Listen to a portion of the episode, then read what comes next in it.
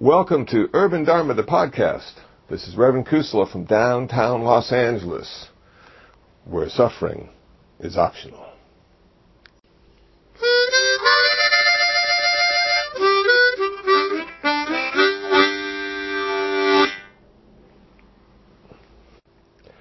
This very first Urban Dharma podcast is a talk I gave at UCLA to the University Buddhist Association, the Buddhist club on campus.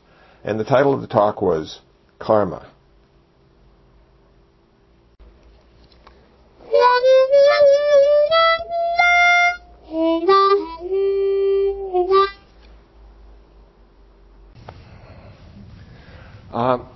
So the Buddha, in his very first talk, said four things. He said, I have discovered four truths. The first truth I have discovered is that life is ultimately unsatisfactory because we're born.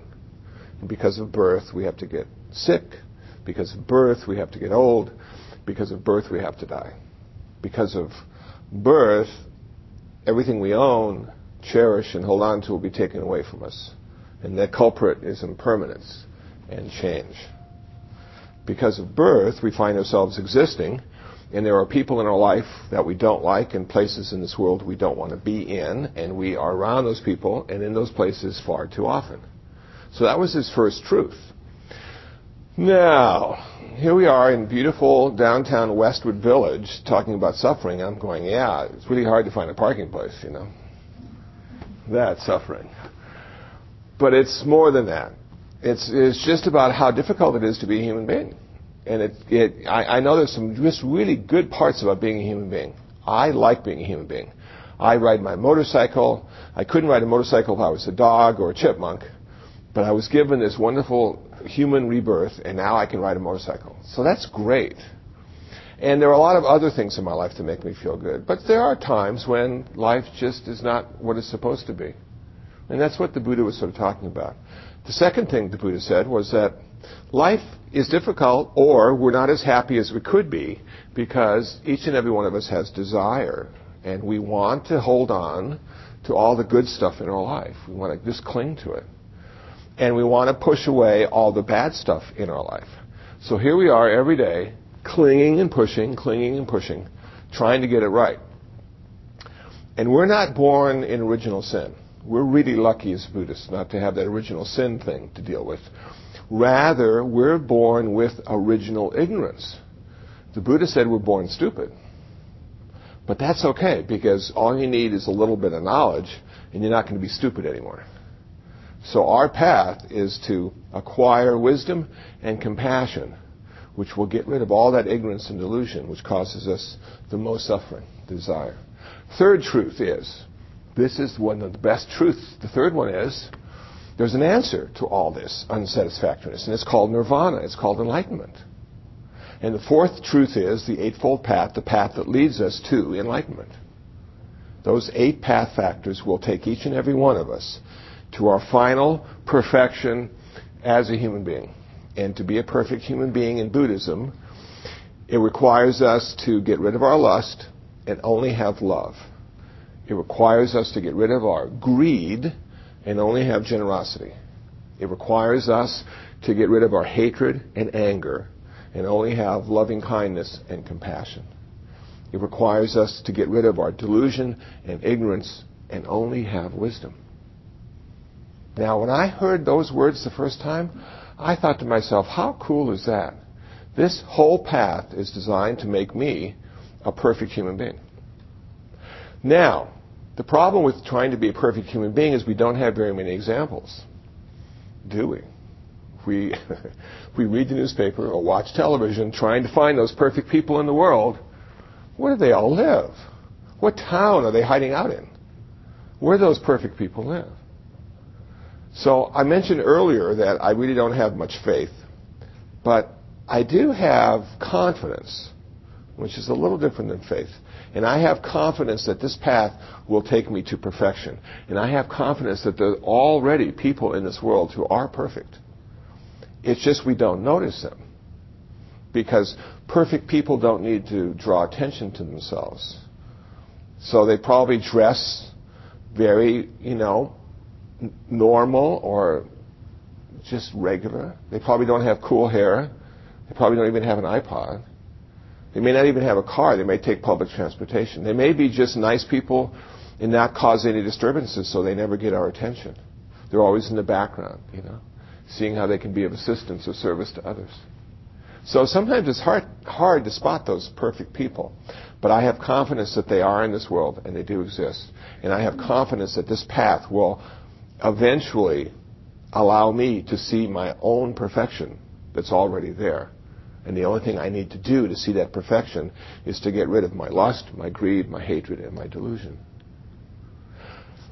Well, it's a big chore. It's a big, you know, commitment. It took the Buddha at least 550 lifetimes. So don't get too bummed out if you're not perfect by tomorrow. It just is a gradual path.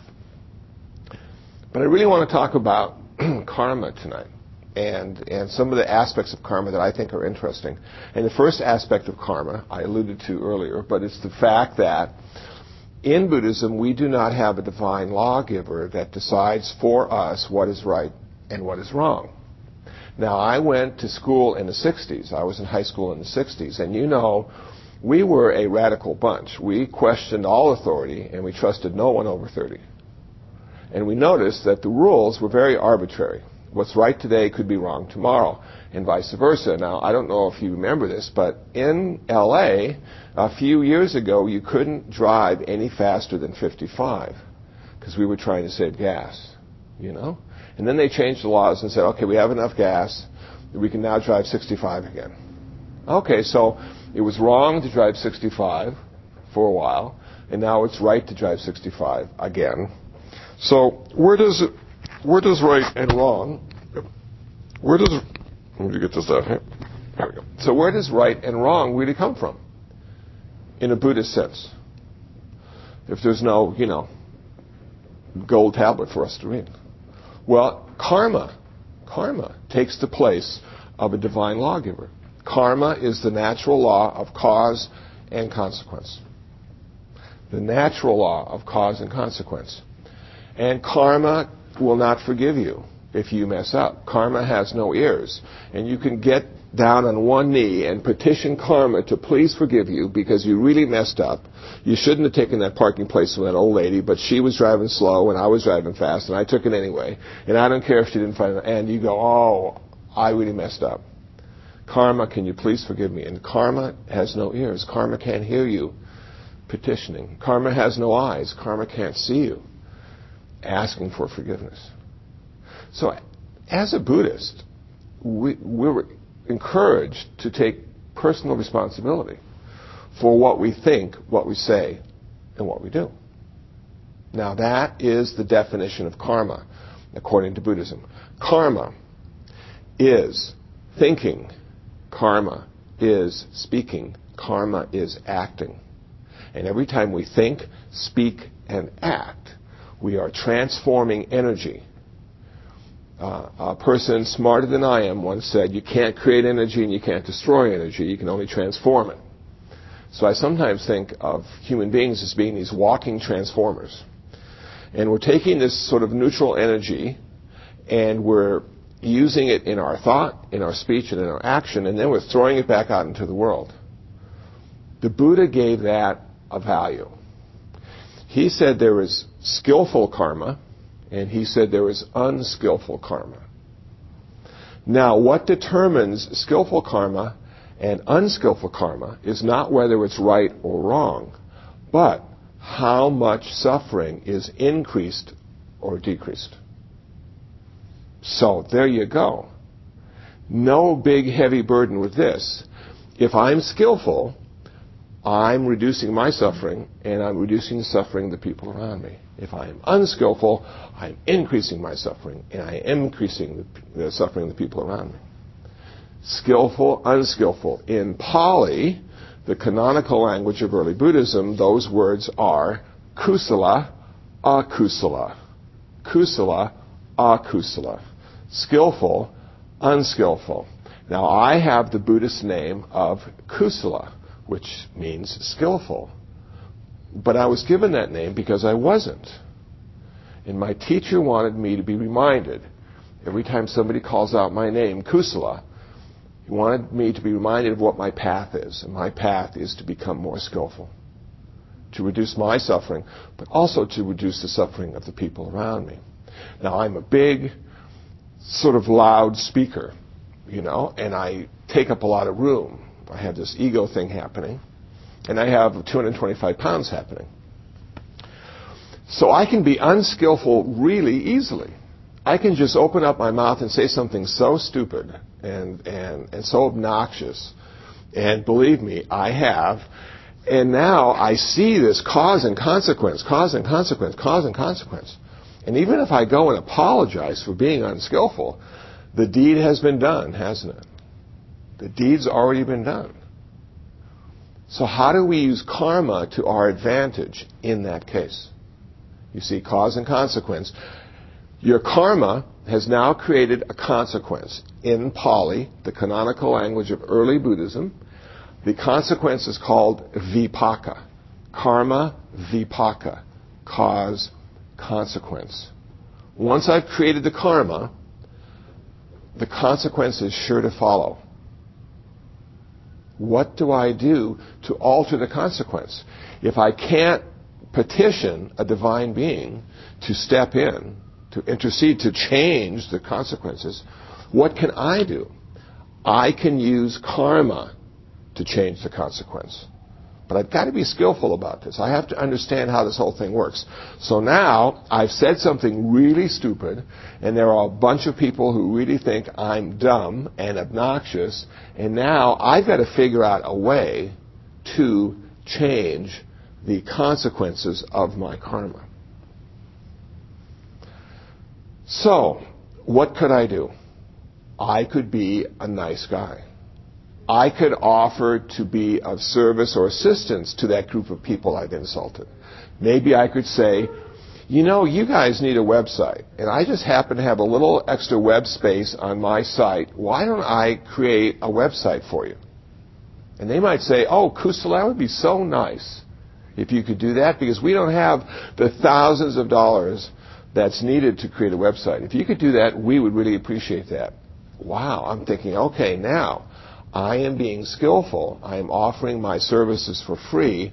My karma, everything I think, say, and do, is starting to change the consequences of my past unskillful karma. Cool. So we can do good things for people or animals and change the consequences of past karma. We are not talking about predestination. Everything in Buddhism is a constant state of flux and change.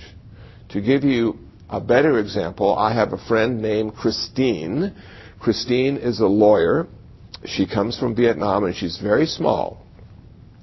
And when I was a volunteer at Central Juvenile Hall, she said to me, I want to go with you to Central Juvenile Hall, but I'm afraid they're going to kill me because they're very big.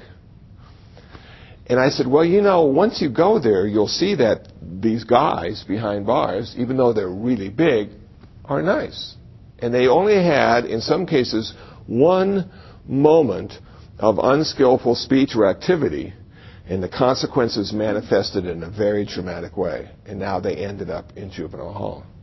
She said, I know, Kusala, I know, but I really am so scared. I can't do it. And it wasn't any more than a couple weeks later that she called me up and said, Kusala, I'm going to juvenile hall with you this week. And I was amazed. I said, well, why, Christine? What happened? And she said, somebody broke into my law office. And they rifled through my drawers looking for money. And they stole a computer. And I realized something was wrong with my karma. I need to do something to change it. So I'm going to bring mangoes with me. And I'm going to teach the guys in juvenile hall how to do eating meditation, how to eat mindfully. So she pushed her fear aside because she wanted to change the consequences of past karma. And she went to juvenile hall with the mangoes, and we sat on the floor in a big circle, and we cut the mangoes up in small pieces, and we all ate mindfully, very slowly, each bite. And we taught the young people how to be mindful when they ate. And she came away with such a wonderful feeling of having provided a service to the community, having overcome a fear that was based in ignorance rather than reality, and also having created merit for herself that could be used later. So karma, especially to Americans who are so consumer-oriented, is big business. We have a karma account. We got it when we were born. That's our account. And all the skillful stuff we do, we get merit for, and the merit goes into our account. And all the unskillful stuff we do, we get demerit for, and that's taken out of our account. So we're always making deposits and withdrawals. Deposits and withdrawals. And the deal is you want to have more deposits than withdrawals, because it will be useful to you in the future to have this merit established. Now, why is that the case? Well, another example of karma that I like to use is the karma of is this metaphor of having a glass of water and a teaspoon of salt and stirring the salt in the water, and when you taste from the glass, all you can taste is the salt. And yet, if you take the same teaspoon of salt and stir it in a forest pond, there is so much water that it absorbs the taste of salt, and you can't taste the salt anymore. And if our karma account has enough merit, even if we are unskillful, it will take the taste away for us. It will absorb it. So we have to have a lot of merit, like the forest pond. We don't want to have just as much merit as the glass held, because then we're going to taste the salt. That's another way of looking at it. As an ordained monastic in the Buddhist tradition, it is said that everything I think, saying, and do has 10 times the power. Wow, isn't that cool? So if I'm nice, I get 10 times the merit, 10 times more merit than you do. Wow, that is so cool. But if I'm a jerk, I get 10 times the demerit. So I'm thinking being a monastic is big business. And that's why we have so many vows or rules that we need to follow. Because it doesn't take much to be unskillful. It just takes a moment of heedlessness where you're not thinking clearly, you're not speaking in a soft, gentle way, you're not acting with compassion. One moment. So here we are, learning about karma, seeing how we can apply it to our everyday life to change our life for the better, and also to change the people around us, their lives, for the better as well. Now, one of the shows I'd like to recommend, and I very rarely recommend a TV show because most of them are just really stupid, except on KCET, public television. But there's a brand new show called My Name Is Earl, and it's all about karma. Earl found out about karma from Carson Daly at 2 o'clock in the morning. And he realized his life was a mess because of his karma. And what he needed to do to have a better life was change his karma. So in every episode, Earl's out there changing his karma. He's going back and contacting people he was unkind to, unskillful with, and righting the wrongs of those past experiences so he can have a better life today. I'm thinking to myself, what a positive message that is to everybody, that we don't have to wait for our life to get better. We can be proactive right now, today, and have a better life. And when I talked to the young people at Juvenile Hall, I told them, you can have a better life right now, today, and all you have to do is say, please and thank you. Now, isn't that stupid? That's what my mom told me to say when I was a little guy. Always say please and thank you. But if those young people started saying please and thank you to the staff at Juvenile Hall, their life would dramatically change. And they would be in charge of it. It would be because they understood cause and consequence. And that's what we need to do, is understand cause and consequence. And that's what karma. Karma is the cause. Vipaka is the consequence. Can we have collective karma? Yes, there is a thing called group karma. And it's nations. Nations have karma, you know. And I'm not sure what kind of karma our nation has right now. But some of the consequences are starting to manifest in the world around us. And I haven't been out of the States for a while, but I've talked to people who've been overseas in Europe or in India and traveling and stuff, and they say that being in America now is a little different than it used to be. Because people want to know, you know, are you for the war or against the war?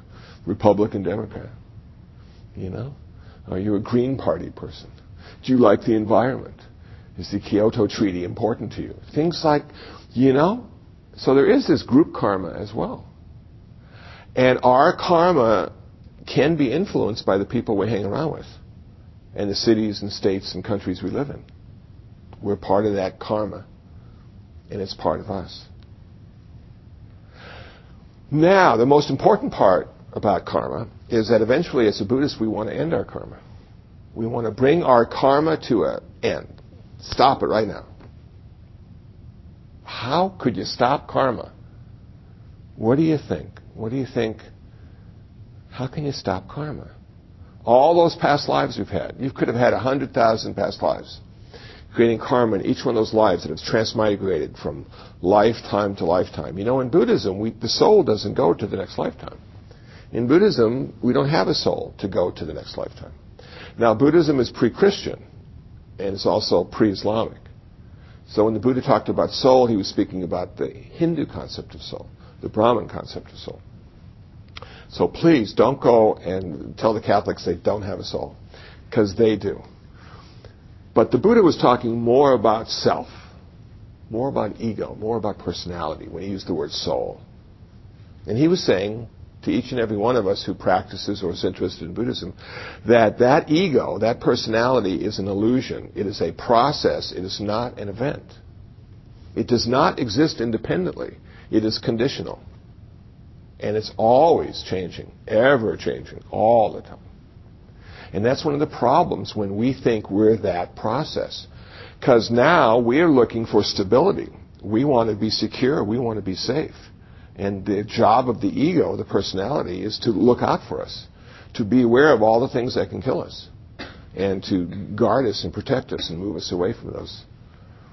And so we've grown used to having that personality, that little voice talking to us, sharing with us every night and this sort of like commentary about life.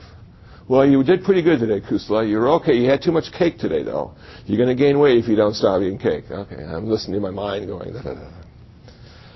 And I've always thought that that was me until I started to meditate and was able to sort of step out of that process and simply observe it. And when I saw the process continuing, even when I wasn't part of it, in the traditional sense, I was amazed. It was like the magic show.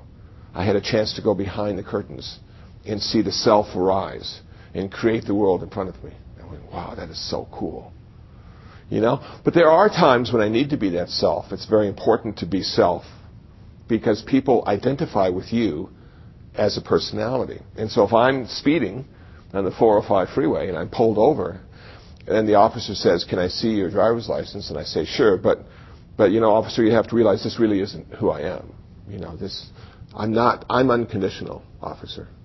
This is just represents that ever-changing flux. And the officer would say, I think you need counseling, you know. So sometimes you have to be that ever-changing flux. Sometimes you have to be that person.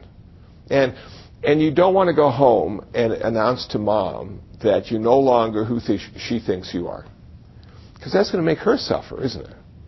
Even though now you've seen through the illusions of self and ego, and you're now free and unconditional, your mom still wants you to be conditional. My mom still asks me to take out the trash when I go visit her. And then I rake the yard, and those are the things I do, because that's what her son does. And I'm her son in that case. And now the monk does something else, and the guy that drives the car does something else. And we all have these little roles we need to play.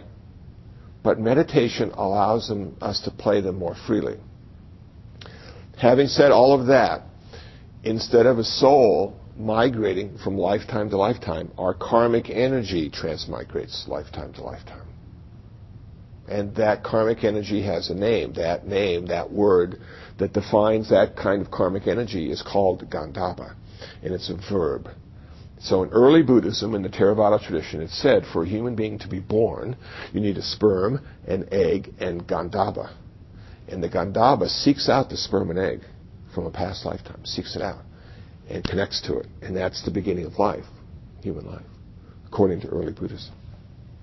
So that karmic energy now gives us this sort of predisposition. You know, sometimes you're born and you get a brother and a sister, and they're two totally different people. One is like this little saint, and one is like this little rascal, always causing problems. And you think, how could they come from the same father and mother? Well, one of the reasons, perhaps, was the fact that their karmic energy was different from all the past lifetimes they've already lived. Does that mean we're stuck? Does that mean we can't change? No. We have this proactive approach to life as a Buddhist, that at any moment we can change the future by being aware of the present moment. Because our whole future comes out of this present moment. So there's nothing in Buddhism that says we're stuck. We always have an option. We can always make our life better. We can always make the lives of those around us better. But we have to do it. It requires us to do it. Eventually, the Buddha, after many, many lifetimes, realized that karma, because it was the one thing that transmigrated from lifetime to lifetime, was the reason he kept getting reborn. And every time he got reborn, sometimes he'd be a human being, sometimes he'd be an animal, sometimes he'd be in the hell realm for a while, sometimes he'd be in the human or the heaven realm for a while. But each one of those existences was unsatisfactory because of impermanence. They change. For a Buddhist, going to heaven is not forever. It's a really long period of time compared to earth years. But then, when the karma that put you there wears out, you have to leave. And that's why in Buddhism we say even heaven is unsatisfactory because of change and impermanence. So the Buddha said, the only way I'm never going to suffer again is to find out how to exist without being born.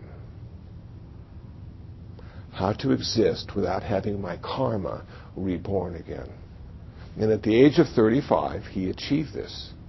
He achieved nirvana in life. Nirvana in life allowed him never having to suffer again. And when his body died, when his body finally dropped away at the age of 80, he continued to exist, not because of birth, but because of nirvana. He found a way to exist without birth.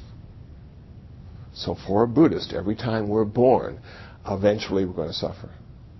And he needed to end his karma. And nirvana is the end of karma.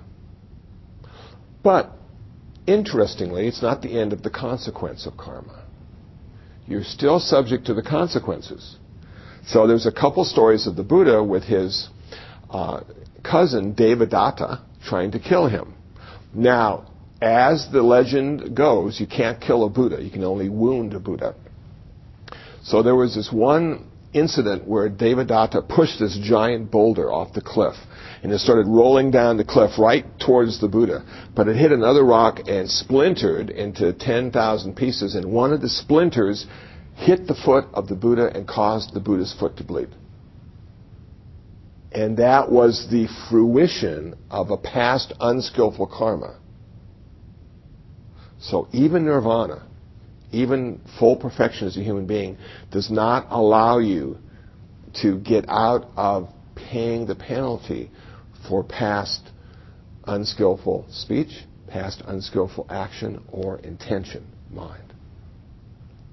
But you're not creating any more karma. You can say and do and think anything, and no karma is being created. Fascinating concept. So there are many books on Buddhist karma, but I just wanted to give you that short introduction to show you some of the different facets of karma and why karma is so important. Now, there was a book that came out a couple years ago called Buddhism Without Beliefs by Stephen Batchelor. And in that book, he sort of said, karma doesn't really matter. He said, that's not the point of Buddhism. The point of Buddhism is the Four Noble Truths and the precepts and being a good person. But you know, you can't have Buddhism without karma. And you can't have karma without past life and future life. That a lot of times, and each one of us knows this to be true, a lot of times we see people, we know people who are so unskillful, cause so much suffering to other people, and yet nothing happens to them. You know, they're just like, you know, they just keep going on and causing all the suffering. And then you see this person who is so nice, so pleasant, so wonderful, and they get in a car accident and they're dead. And you think, give me a break. What is the deal? Well, one of the deals is past karma. One of the deals is the past karma reaching fruition in this lifetime. But having said that, let me go one step further and add clarity to that statement. In Buddhism, there are 5 reasons why stuff happens. In Buddhism, nothing ever happens because of one thing. In Buddhism, we do not have one thing. We have many things that are connected. Buddhism came out of a polytheistic environment, culture. So this concept of one is foreign to Buddhism. And a lot of people think one is the best number. I think one is the loneliest number. Little humor. So what's the problem with one? It's too easy. We're in a postmodern age. This is 2005. We are deconstructing the one to find out what made the one one. And we're finding the many. Some people think one nation is the best. Some people think one God is the best. Some people think one president is the best. Some people think one is the best number you're ever going to have. I get nervous when people want to be one. Because you know what? One oftentimes leads to uniformity. I am much more comfortable with diversity and unity rather than uniformity. And Buddhism says nothing ever happens because of one thing. And I heard, when the tsunami hit, I heard a Buddhist scholar say it was because of their karma that that happened. It was because of the karma in Sri Lanka that the tsunami hit Sri Lanka. I also heard a Christian minister say it was sin was the reason. And I just shook my head and said, no.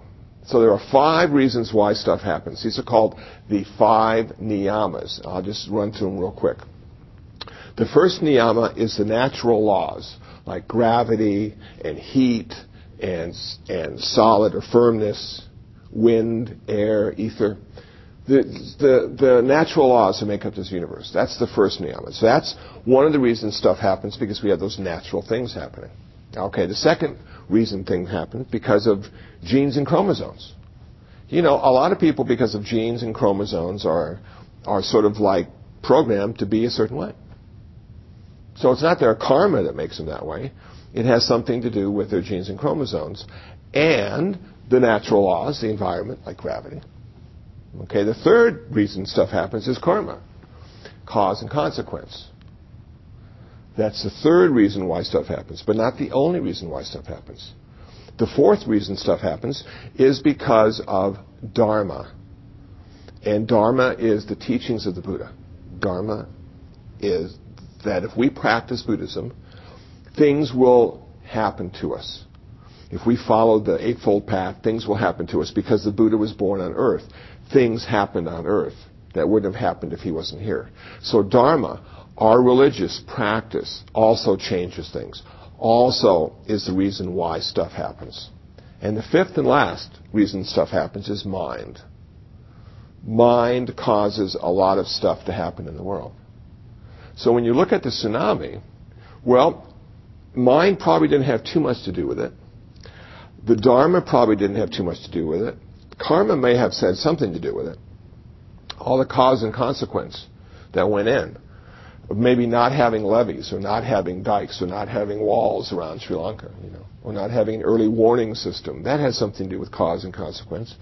But I think the first one, the natural laws of the universe, had a lot to do with that. That we have earthquakes and we have tsunamis, and it's always been that way and will always be that way. And we shouldn't be surprised when those things happen, but we always are. And then we say, in all our ignorance and delusion, well, why did that happen? Was it something I did? Was it something we did? Could we have prevented that from happening?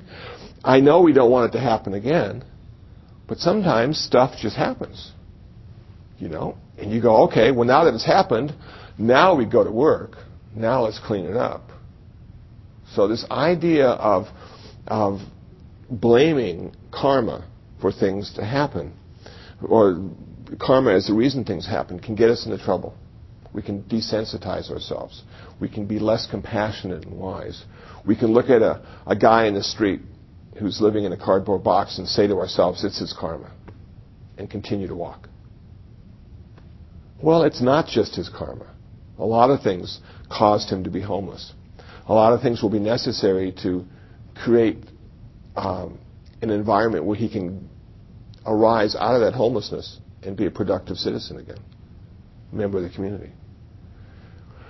So, karma is part of our life in a very special way. And if we're smart, we can use karma to our advantage. We can use karma to make our life better, and we can use karma to make the lives of those we like and even don't like better. Does anybody have any questions? Yeah. I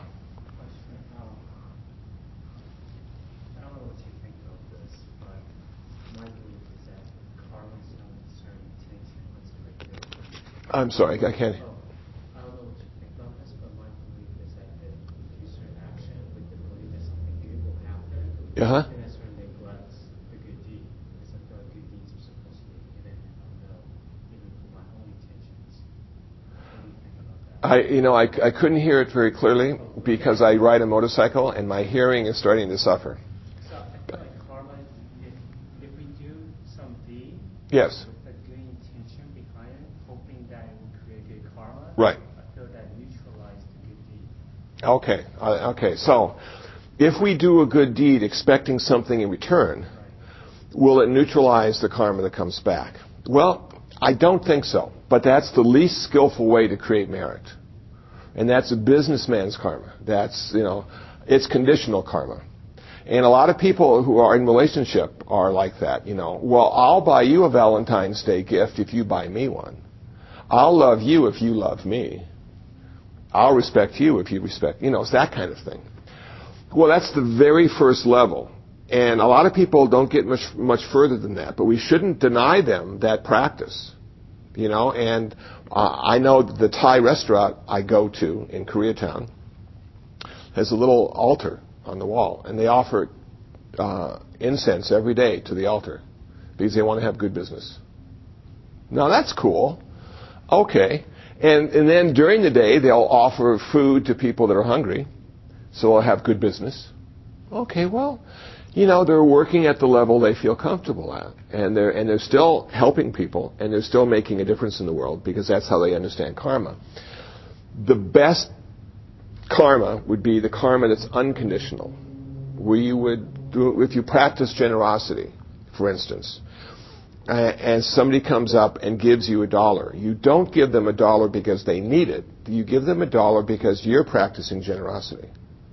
And you are giving it in an unconditional way. You do not care what they spend that $1 on if you give it to them. You do not put any strings on that $1. You do not tell them, don't spend this on drugs, don't spend this on alcohol. You simply give them $1 unconditionally and let them do what they like with it. Not because you're giving them $1 to make their life better. You're giving them $1 because you have greed that you want to overcome. And eventually, you are simply giving them $1. Ultimately, you're giving yourself $1. Because he and you, she and you are connected and always will be. And this idea of simply just giving with no strings attached is very difficult to accomplish. Because we all want to be recognized for our goodness. And I just got a nice certificate from the city of Los Angeles saying I was a good person. Well, you know what? I'm so happy that they gave me one. But you know what really made the difference is when I showed it to my mom. I took a picture and I emailed the picture of the certificate to my mom, and she was so happy. because I am a reflection of her. And in a way, all her hard work when I was a kid in some way paid off finally. So I really can't even take credit for that certificate. But my mom really enjoyed that. So that's why I'm happy I got it, because other people are happy because I got it. That's about as unconditional as I can get sometimes. Now, most of us want to take credit for the good stuff and want to deny credit for the bad stuff. It was his fault. It was his fault, not mine. That's why I went back. When you're working with karma, it's again, there's this unconditional attitude. Okay, cause and consequence. If I can accept the blame and accept the praise in an unconditional way, in a selfless way, okay, my karma account, my merit goes up. Eventually, and in the Chinese tradition this is very important, eventually we need to offer all merit we've received to everyone in the universe. May I offer all the merit I received today to everyone in the universe. So any merit that we've acquired, we give away immediately. And my friend, Reverend Hung Shur, put the dedication of merit to music. And I'm practicing, and one day I'll bring in my guitar and sing it to you. But it's a wonderful way of creating karma for yourself and others in an unconditional way, giving everything away. Now, the catch is, and this is in the Dharma, if you give the karma away, the merit, you get 10 times back. So there you go. So you're giving it away unconditionally, and you get 10 times back. Wow. That is so cool. So that's how I see it. But I wouldn't be too critical to people who are doing it because they want to gain merit. I still think there's a place for that. And some people start there and eventually work up to unconditional giving. But it's very difficult. In our consumer-oriented society, we are not encouraged to simply give, you know. We don't have very many examples. And so that's my feeling. I hope that sort of ties in with yours, too. Okay. Yeah? If there are variables in the universe that will never be controlled, that we can't control, and fully understood. How is it possible to even measure something like as insignificant as karma against variables that could never be understood or controlled? Wouldn't it be significantly insignificant? Significantly insignificant. I like that. It would. It would. But the deal is, karma always gives us something to do. We never have to be a victim if we understand karma. We always have something to do. Now, the question is, well, does it matter what I do? You know, I mean, if I can't see the results in this lifetime, maybe. So what's the big deal? Well, the big deal is doing something. And I've often thought that Buddhism is more about doing than being. A lot of people say, I like calling myself a Buddhist. I like being a Buddhist. And I like to say, I like doing Buddhism. Because that makes the difference. Whatever you want to call me, if I do Buddhism, it changes the world, and it changes me. So doing is very important, and karma is all about doing. And to give you an example, if you were really old and getting ready to die, and feeling like, why me? And I said to you, you can change your karma right now. I'll give you something to chant. You have to chant it all the time, though. And as you went into this process of dying and chanting, you would see you would be now doing your own death. You would be taking control, in a manner of speaking, of your future and feeling confident about that. And that's a wonderful gift to give to people, whether it seems correct or not. But when you see people in the hospital, what's the first thing they do? They take your clothes and your ID and your jewelry, and they give you this little thing to wear. And they're just like stripping you away of all the stuff you are. And now you're a victim, you know, and you're just a number. And so the Buddhist guy comes in and says, okay, are you chanting? Are you practicing today? Come on. This is where you practice. The hospital's the best place to practice. You go, okay. And I bring the books to you, and I bring some incense and maybe, some DVDs so you can listen to other people chanting. And here you are now, and everybody else is watching TV, and you've created this whole altar. Your room has become your monastery, and you're working on your enlightenment and your nirvana. And I think that is so cool, to always have something to do. So I see the benefit of understanding karma as being a proactive approach to life, because then we never fall victim. Is that useful? Is that useful? Useful, doesn't it? It doesn't quite answer the question, though, because you want to know if it really matters. Really matters? I just feel it because we even consent the fact that there are variables that will never be controlled. And if that fact is consented, then I feel it's hard to decide what you're supposed to worry about if there's always going to be there. Sounds like control issues to me. I don't know. Well, we want to control. That's the whole deal with life, isn't it? We want to be in control, and we aren't. We can never be in control. There's too many factors that are in a constant state of flux.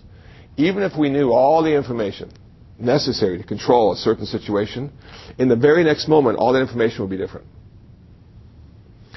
So I think initially, I know, and I'll use an example, my own example, that when I was in high school, I really enjoyed being in control of my relationships with women. I was in control, and I had opened the door, and I decide where we go eat, and I decide what we went to see. And these poor women, they were so kind to me. They just sort of went along and figured I was really a doofus, but a nice guy.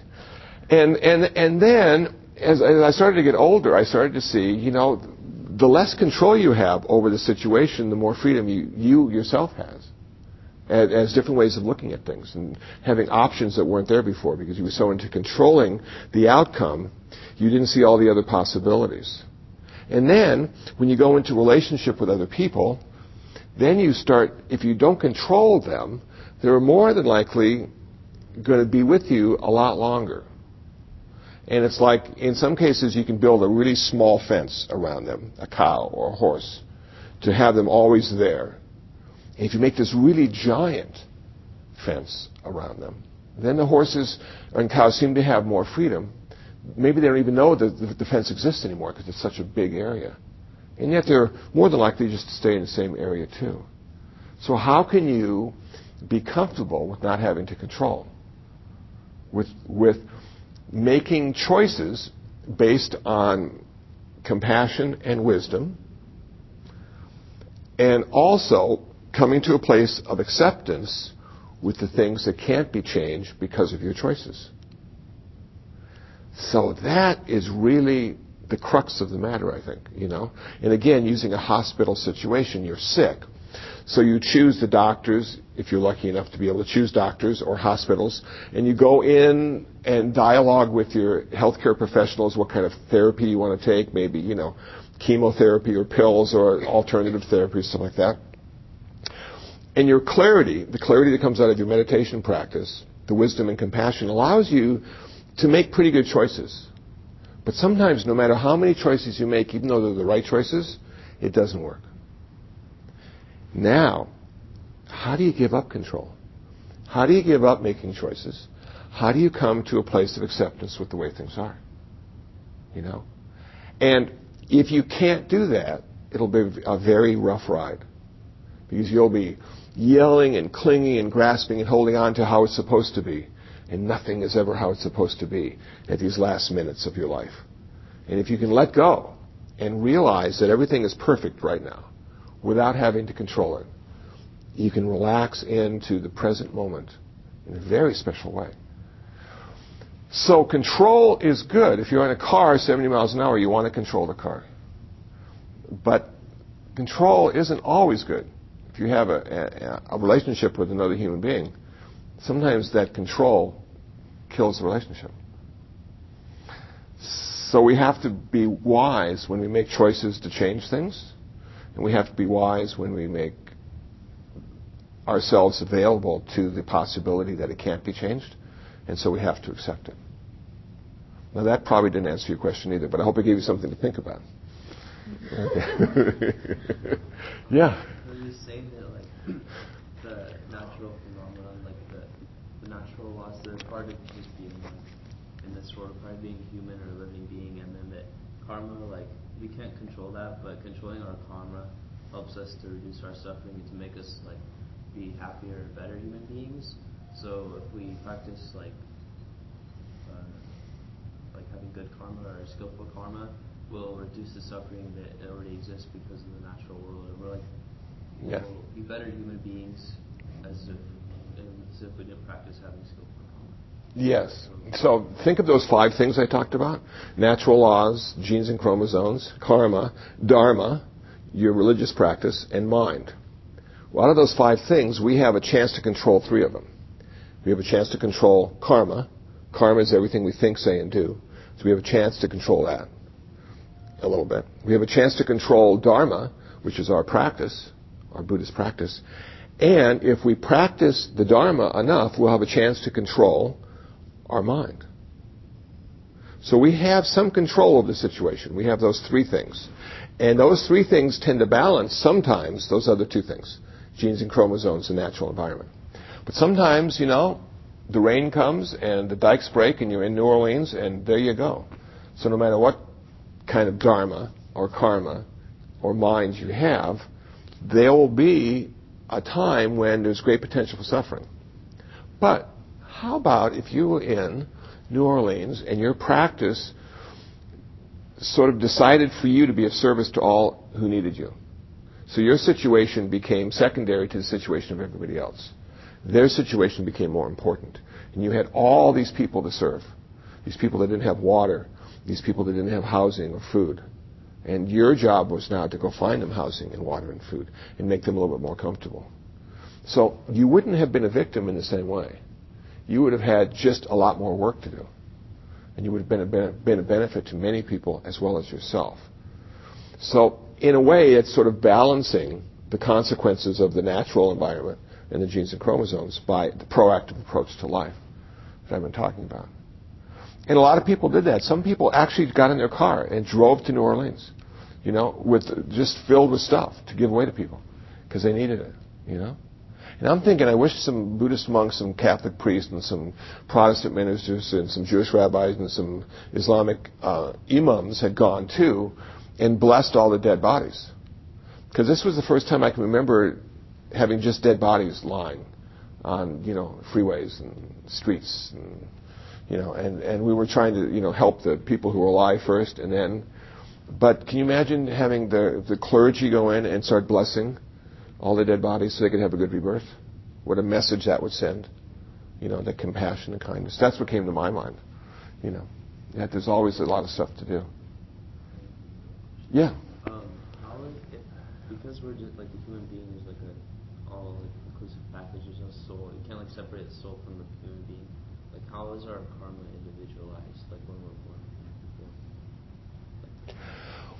Well, the karma is everything we think, say, and do. And it's said when we're born that karmic energy from the past lifetime is rooted in our bhavanga consciousness, which is a very rudimentary consciousness we don't have access to with our intellect.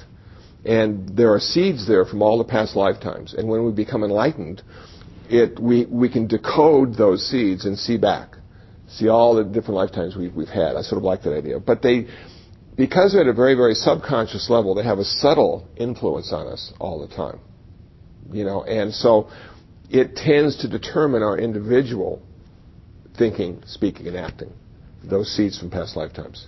But we can always override them, and that's really the point. We don't have to be a victim to all the past lives we've had.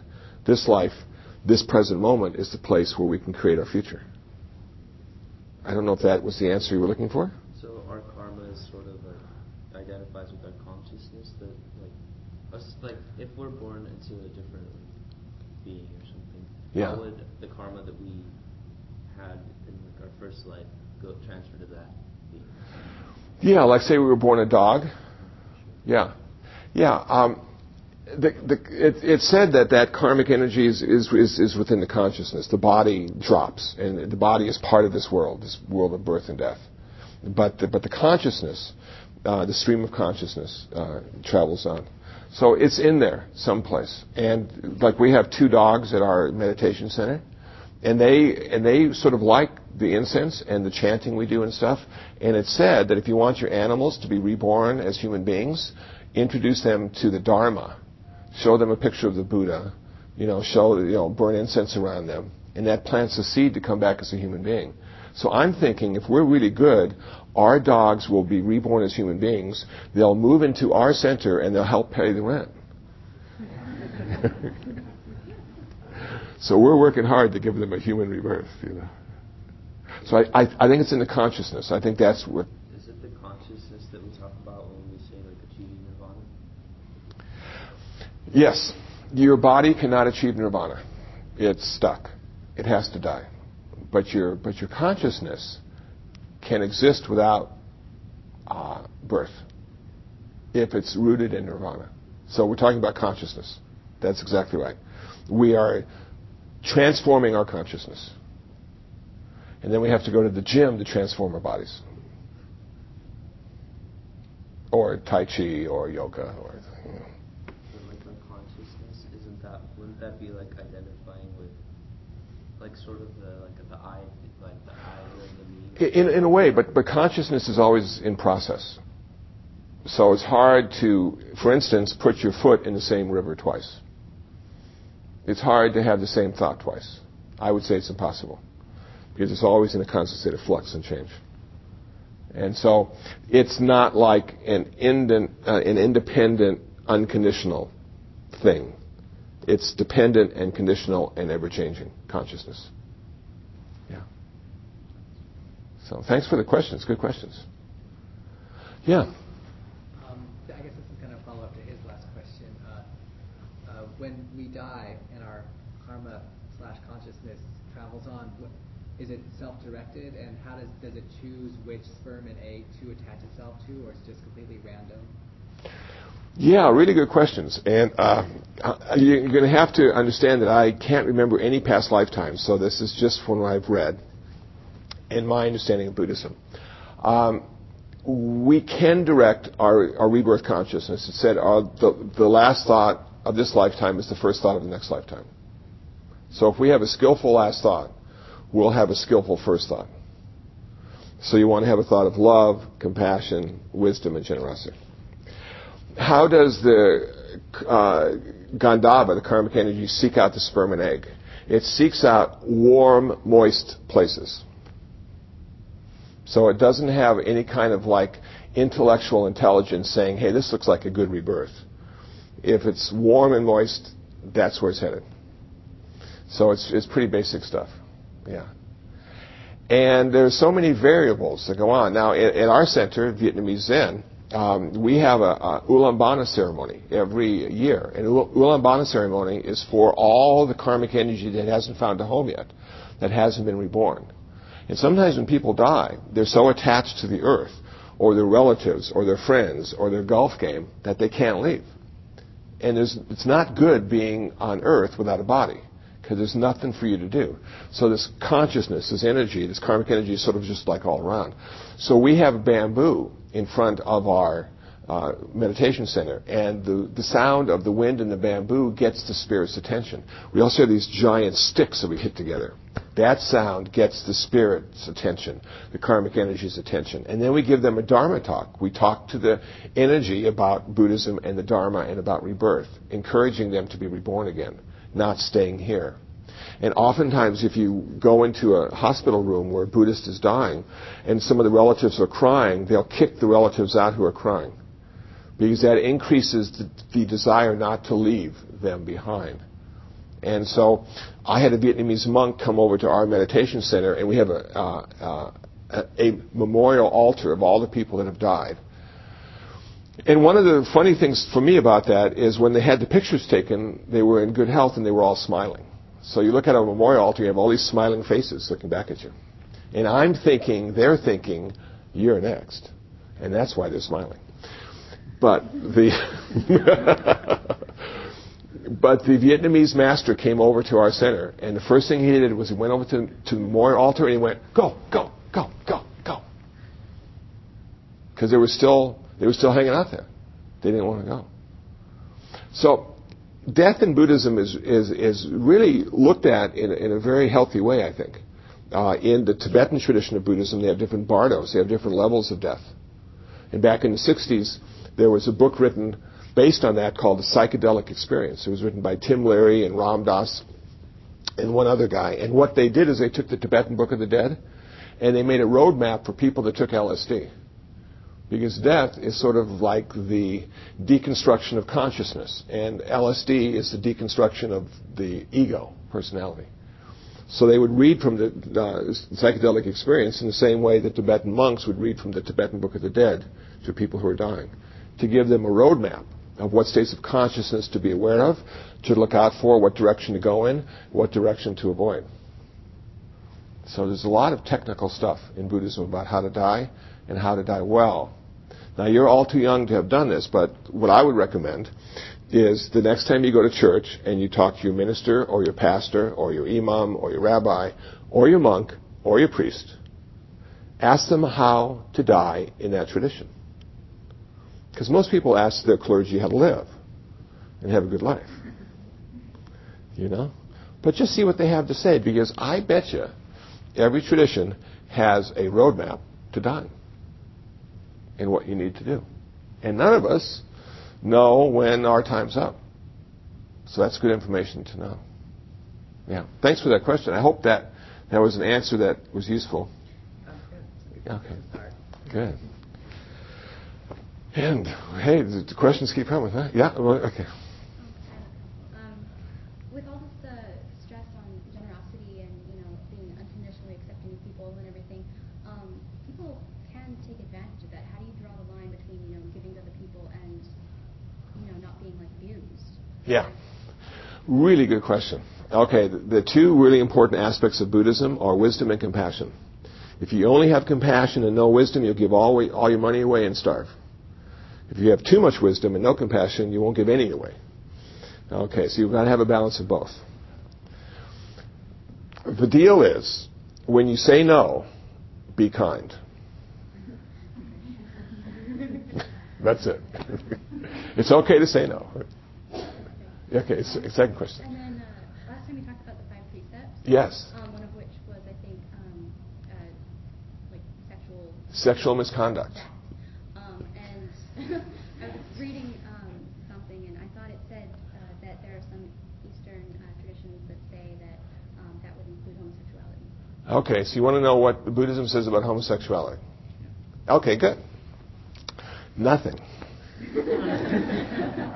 It doesn't say it's good. It doesn't say it's bad. It does talk about homosexuality to monks and nuns, and because we're celibate, everything's up.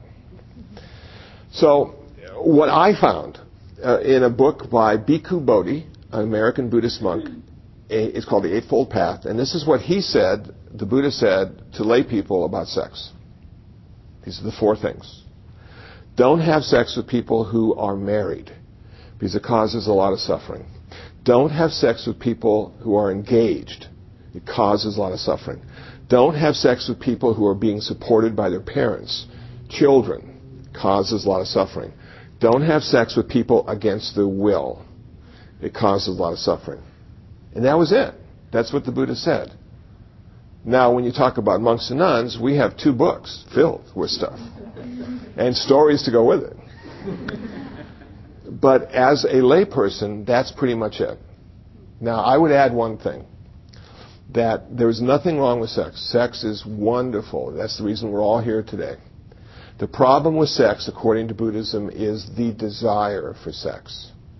If you have great desire for sex, it will never be ultimately satisfied by sexual activity. In fact, sexual activity will just increase the desire. Buddhism says the problem with suffering is the desire. So, when the Buddha achieved his nirvana, he ended all desire, and he ended having sex. Not because sex was bad, but because he had no desire to have sex. So there you go. I know some people think Buddhism is gay-friendly. Some people think it's not. Some people are trying to put Buddhism on their side, you know. And Buddhism is really neutral when it comes to sexual activity. It has a lot to say about desire, but those four things were pretty much all the Buddha ever said. So I hope you found that useful. And that those four things would also relate to, like, premarital sex, for example? No. No. It's just if somebody else is premarital, if they're engaged, yeah. But no, he didn't say you had to be married to have sex, you know. Yeah. So now I would add that every city, every state, every country has their own rules on sex. And the reason they have those rules is because they don't want us having sex increasing the suffering of others. So a lot of times it's not good to have sex outside in front of people because it creates a lot of suffering. So it's that kind of thing, you know. And then one last, sorry. Is it against Buddhist beliefs to also believe in the Jewish or Christian God, for example?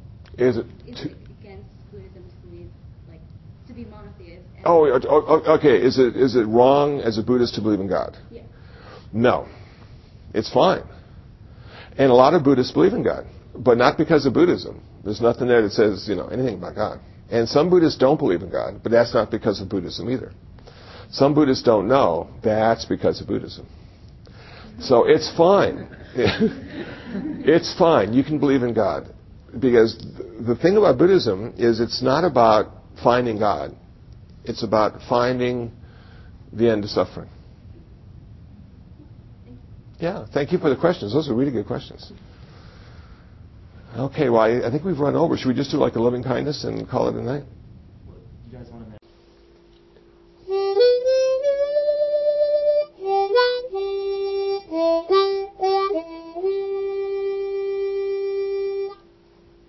Well, that's it. This is Reverend Kusala and the Urban Dharma Podcast from downtown Los Angeles, saying be well, be happy, and most of all, be free from suffering.